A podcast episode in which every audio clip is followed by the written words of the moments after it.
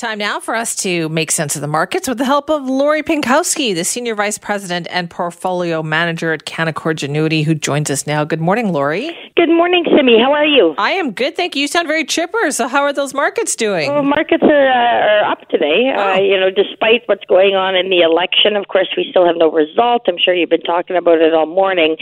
Uh, and we're going to have to wait uh, some time. We're going to have to be patient, they're saying, until we get kind of the, the final tally in.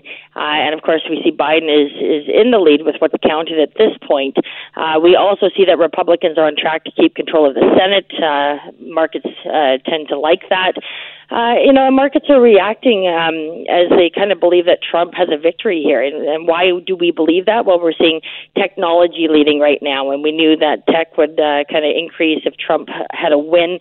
Uh, technology is up over 4% right now. Healthcare and biotech is up close to 5%. And then we can also see some of those areas that are lagging um, that uh, would have kind of increased had there been uh, a Biden win. And we're seeing uh, the sectors that are lagging, industrials, financials, and, and energy as well at this point. So, again, we're going to have to wait to get any final result here. Um, and it's a very close call to make it this time. But again, we expected some volatility during the election, and I don't think it's over over, especially right. with Trump coming out and saying basically if he if he does lose, he's contesting it anyway and going to the Supreme Court. So I don't think this is going to end anytime soon. So are the markets kind of like guessing what's going to happen?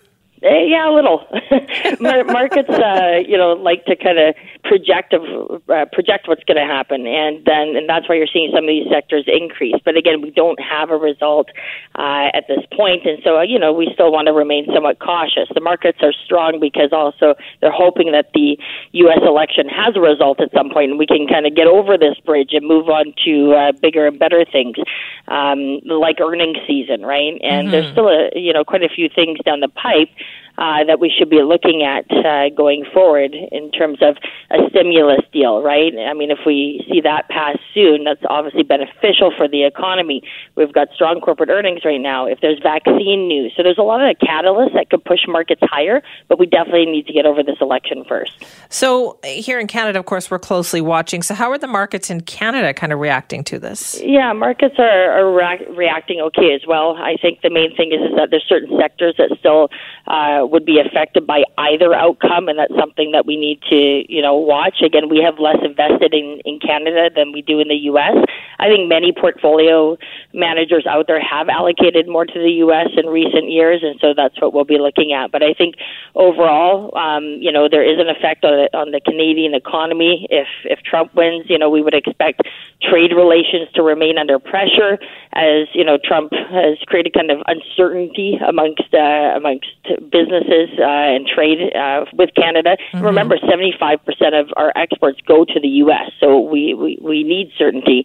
Um, and with Biden, we expect more stability, but this doesn't mean that those issues completely go away because a lot of things were passed a while ago, right?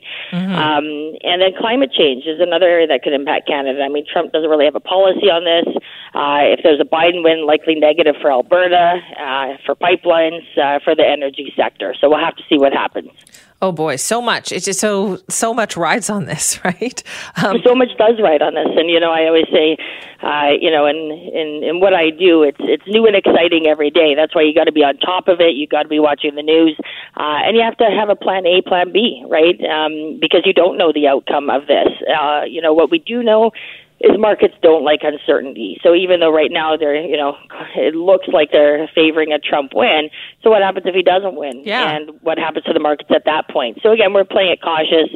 Um, you know, we've got about 60% exposure to equities at this time, maybe a little more, and uh, we're ready to, to move forward. But again, we'd like to see uh, how this plays out over the coming days and even weeks. Right. Uh, would you say the markets then, Lori, are reacting to kind of the results from last night?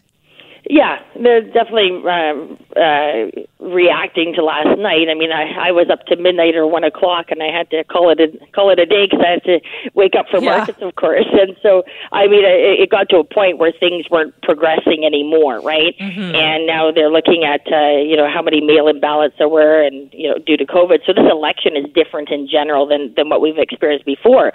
usually we would know, um, you know, by this time uh, who's uh, in the lead. Uh, but there's so many states that are still outstanding. We've got to wait for those counts to be done, uh, and then we can all move forward and uh, and know who's president. Even if he contests it, if if he's not the winner, uh, you know that's going to take some time as well. And and again, markets don't love that. So we'll we'll have to see what happens.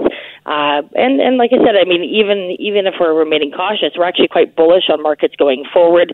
Uh, when you have this much stimulus that's been thrown at the economy, when you have low interest rates, and they're talking low interest rates not just in the U.S. but here in Canada, for for now and for years to come, that's usually a good recipe for markets. So it, it may be a little bumpy over the next couple of months still, right. uh, but overall, we're getting our portfolio's position not for the coming weeks but for the coming years. Okay, let's talk about earnings season because you kind of mentioned that a couple of minutes ago. Uh, what are we hearing about third quarter earnings? Yeah, you know, markets are digesting a ton of information right now, uh, but uh, and and earnings are kind of being overlooked, I guess, because of this. And uh, two thirds of companies in the U.S. have reported. Uh, it's been a very strong quarter. As over 85 percent of companies have beat their earnings estimates. And again, these estimates are lower uh, than than what they would have been last year. But again, that's still positive for markets. Uh, and also some notable earnings like Amazon growing earnings by three times from a year ago, Google bouncing back this quarter, returning to its uh, growth trajectory. We've got Clorox doubling earnings as sales continue to grow. You know, I, I think people will be cleaning things for years to come, and you know these are some of the names that we own.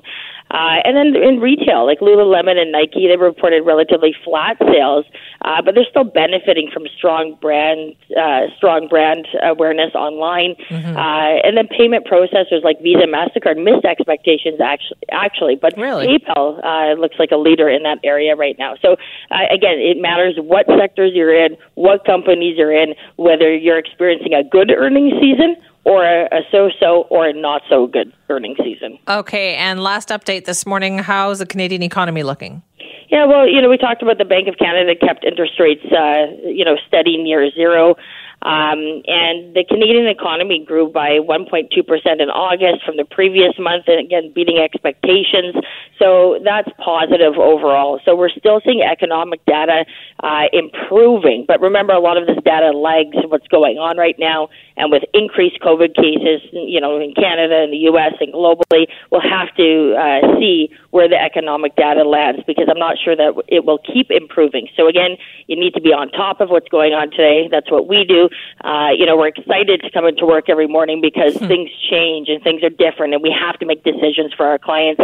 And we take risk management very seriously, and it's so important at this time. I can't stress that enough. All right. Well, Lori, thank you so much for the updates this morning.